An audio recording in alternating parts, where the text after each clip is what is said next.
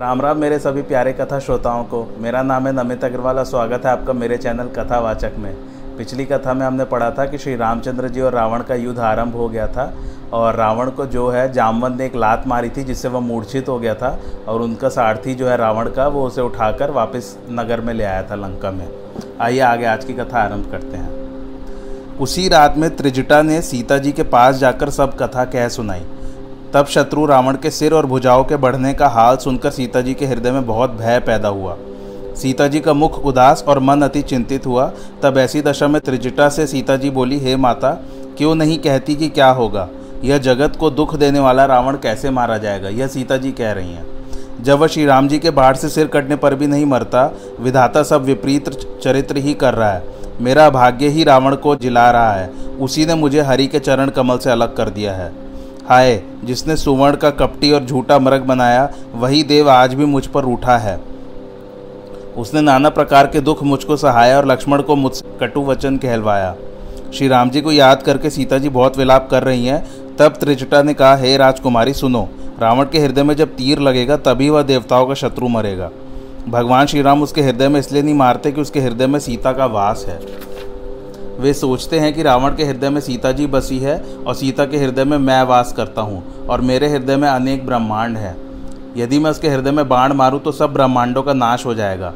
त्रिजटा के ऐसे वाक्य सुनकर सीता जी हर्ष और विषाद से विभ्रम हुई। इस पर त्रिजटा बोली कि, हे सुंदरी, आप अपने हृदय के संशय को दूर कीजिए। रावण की मृत्यु इसी प्रकार होगी। त्रिजटा कहती है, हे सीते, जब राम जी के बाणों से उसका सिर बार बार कटने पर वह व्याकुल हो जाएगा और उसका ध्यान आपसे उतर जाएगा, तब भगवान उसके हृदय में बाढ़ मारेंगे। ऐसा कहकर त्रिष्टा ने सीता को बहुत प्रकार से समझा और पुनः त्रिष्टा अपने घर को चली गई। तब सीता जी ने श्री राम के प्रभाव का स्मरण किया तो उनको विरह की बड़ी व्यथा उत्पन्न हुई। इधर आधी रात को रावण जागा तो अपने सारथी पर क्रोधित तो कहने लगा कि, रे मूर्ख, तुझको धिक्कार है कि जो मुझे रणभूमि से उठा लाया? रे अधम, मंद बुद्धि, तुझे धिक्कार है। सारथी ने रावण का पैर पकड़कर अनेक प्रकार से बारंबार समझाया, तब सवेरा होने पर रावण रथ पर चढ़कर फिर आया। रावण का आना सुनकर वानरी सेना में बड़ी खलबली मच गई।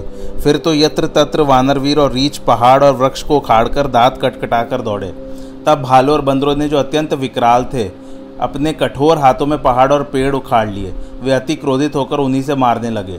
मार पड़ने पर निशिचरों के दल ने भागना शुरू किया। दल विचलित करके बलवान वानरों ने रावण को घेर लिया और चारों ओर से उसके शरीर को चपेट मारने और नखों से फाड़ने लगे, जिससे रावण अति व्याकुल हो गया। तब वानरी सेना को अति प्रबल देख रावण ने विचार किया कि निमिष में अंतर्धान हो जाऊँ और माया का विस्तार करूँ। जब उसने पाखंड किया तो प्रचंड जीवधारी जंतु प्रकट हो गए, जो बैताल, भूत और पिशाच थे।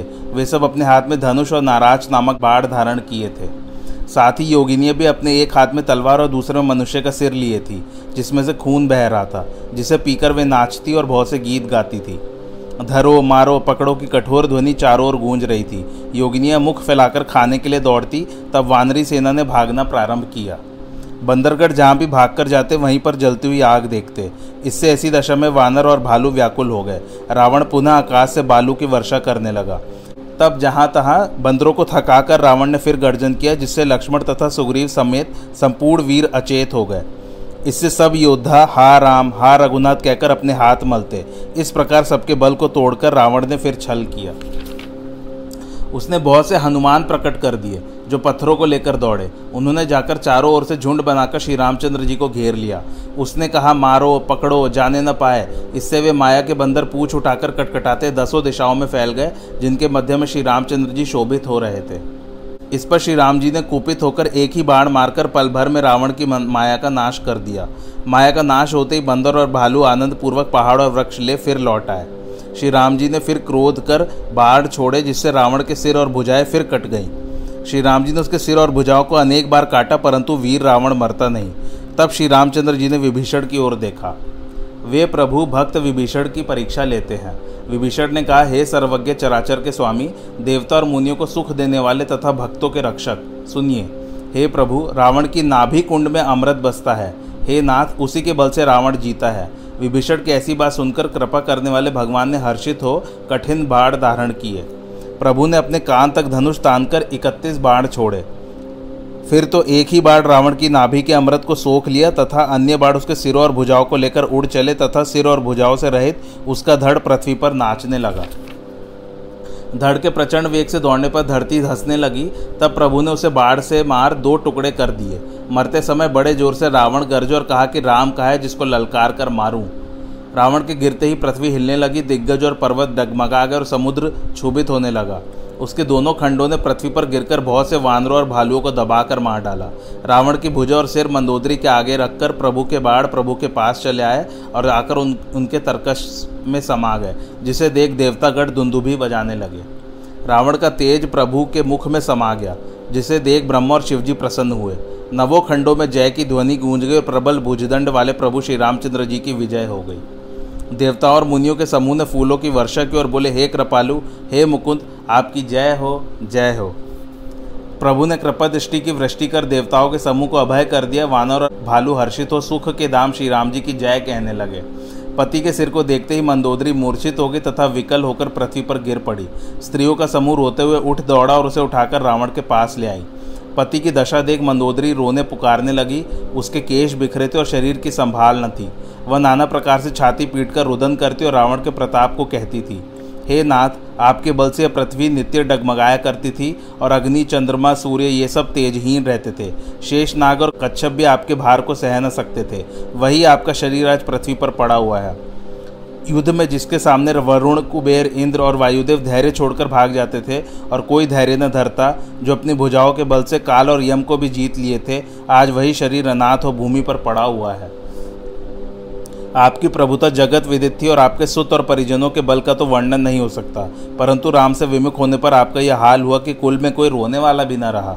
हे नाथ, ब्रह्मा का सारा प्रपंच आपके वश में था। भय सहित दिक्पाल आपके सामने नित्य शीश झुकाते थे।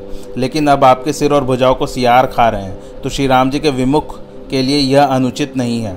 काल के वश होकर स्वामी मेरा कहा नहीं माना और हे नाथ, श्री राम जी को आपने मनुष्य समझा। हे नाथ, राक्षसों के कुल रूपी वन को नाश करने वाले स्वयं अग्निरूप भगवान हैं जिन्हें आपने मनुष्य माना। जिनकी स्तुति शंकर जो ब्रह्मा जी करते हैं, उन दयामय की तुमने भक्ति नहीं की। जन्म से लेकर मरण तक तुमने सबसे बैर ही किया। तुम्हारा यह शरीर पाप युक्ति था। तब भी भगवान ने तुमको अपना धाम दिया।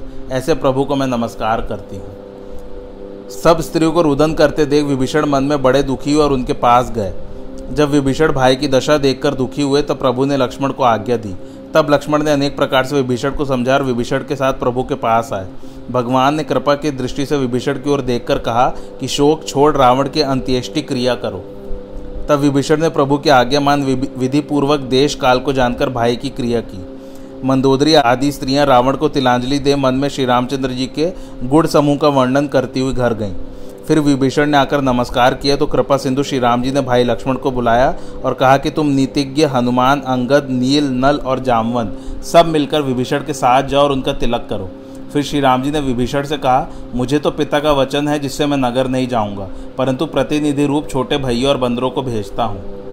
प्रभु का वचन सुनकर तुरंत ही वानरों का समूह लंका गया और विभीषण के तिलक की रचना की।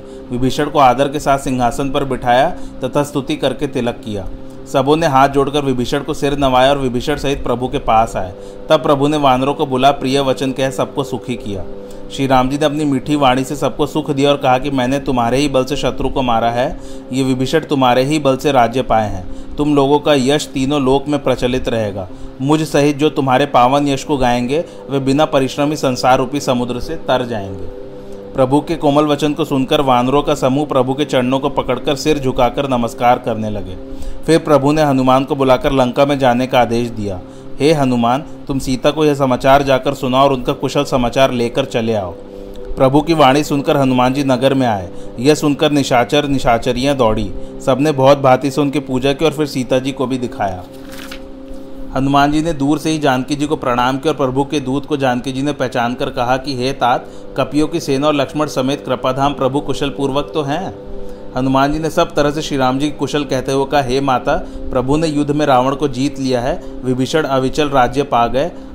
हनुमान की ऐसी वाणी सुनकर सीता जी बहुत प्रसन्न हुई।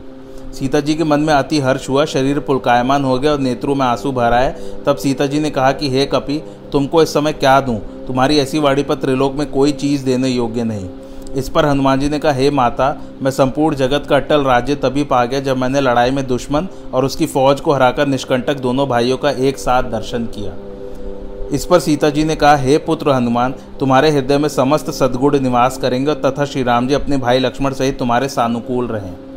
हे तात, अब ऐसा उपाय करो जिससे श्री राम जी के सांवले कोमल शरीर को अपने नेत्रों से देखूँ।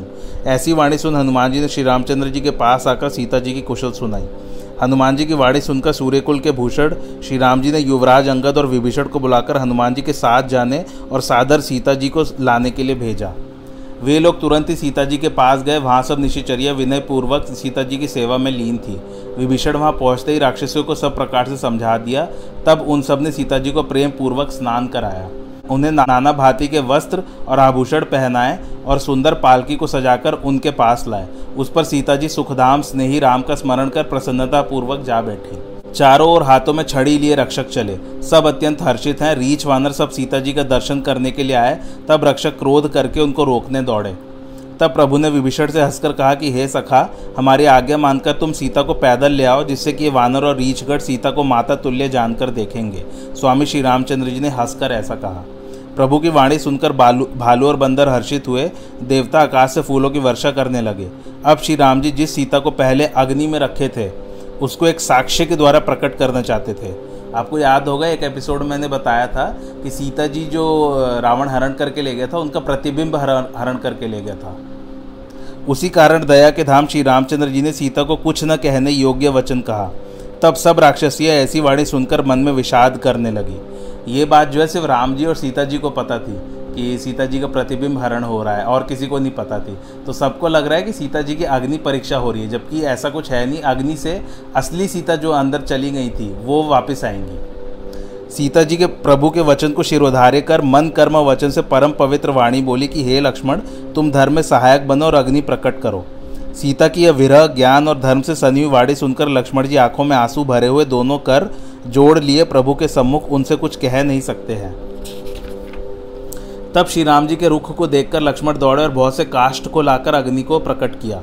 तब सीता जी आग को धधकते देखकर हर्षित हुए और उन्हें कुछ भय नहीं रहा। उन्होंने कहा, यदि मन कर्म वचन से मेरे हृदय में श्री राम ही का वास है, दूसरे का नहीं तो हे अग्नि, तुम सबकी गति के साक्षी हो, इससे तुम मेरे लिए चंदन की भांति शीतल हो जाओ। सीता जी चंदन के समान शीतल अग्नि में प्रभु का चरण कमल सुमिरकर प्रवेश की और बोली कि, हे प्रभु, आपके कमल व चरणों की वंदना महादेव जी करते हैं, आपकी जय हो। सीता जी का प्रतिबिंब और कलंक धधकती अग्नि में जल गया।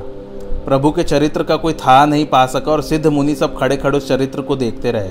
तब अग्नि ब्राह्मण का रूप धरकर, साक्षात सीता को जो वेद में विदित थी, लेकर उपस्थित हुए और जैसे क्षीर समुद्र ने विष्णु को लक्ष्मी का अर्पण किया था, उसी प्रकार श्री राम जी को समर्पित कर दिया। वही सीता श्री राम जी के बाएँ भाग में शोभित थी, जैसे नवीन नील कमल के सामने सुवर्ण के कमल की कली हो। उस समय देवता आनंदित होकर फूल बरसाने लगे। सीता सहित प्रभु की पार शोभा देखकर वानर भालू अति प्रसन्न हुए और कहने लगे कि सुख सुख सागर श्री रामचंद्र जी की जय हो। उसी समय वहाँ पर दशरथ जी और पुत्र को देखते ही उनके नेत्रों में आँसू आ गए। प्रभु ने भाई लक्ष्मण सहित उनको प्रणाम किया और पिता ने आशीर्वाद दिया। हे तात मैंने अजय निशाचरों के राजा को जीत लिया है यह आप ही का पुण्य प्रताप है। तब पुत्र की ऐसी वाणी सुनकर उनके हृदय में अपार प्रेम बढ़ा नेत्रों में आँसू आ गए तथा रोम खड़े हो गए। प्रभु श्री राम पहले ही प्रेम का अनुमान करके पिता की ओर देखने लगे फिर उनको दृढ़ ज्ञान दिया। दशरथ जी ने भेद भक्ति में मन लगाया था जिसकी वजह से उनको मोक्ष नहीं मिला। जो लोग सगुण उपा, उपासक होते हैं मोक्ष को नहीं लेते।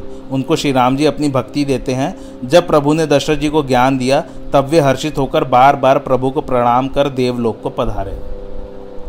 आज की कथा यहीं समाप्त होती है। कैसी लगे आपको मेरी कथा, मुझे कमेंट करके ज़रूर बताइए।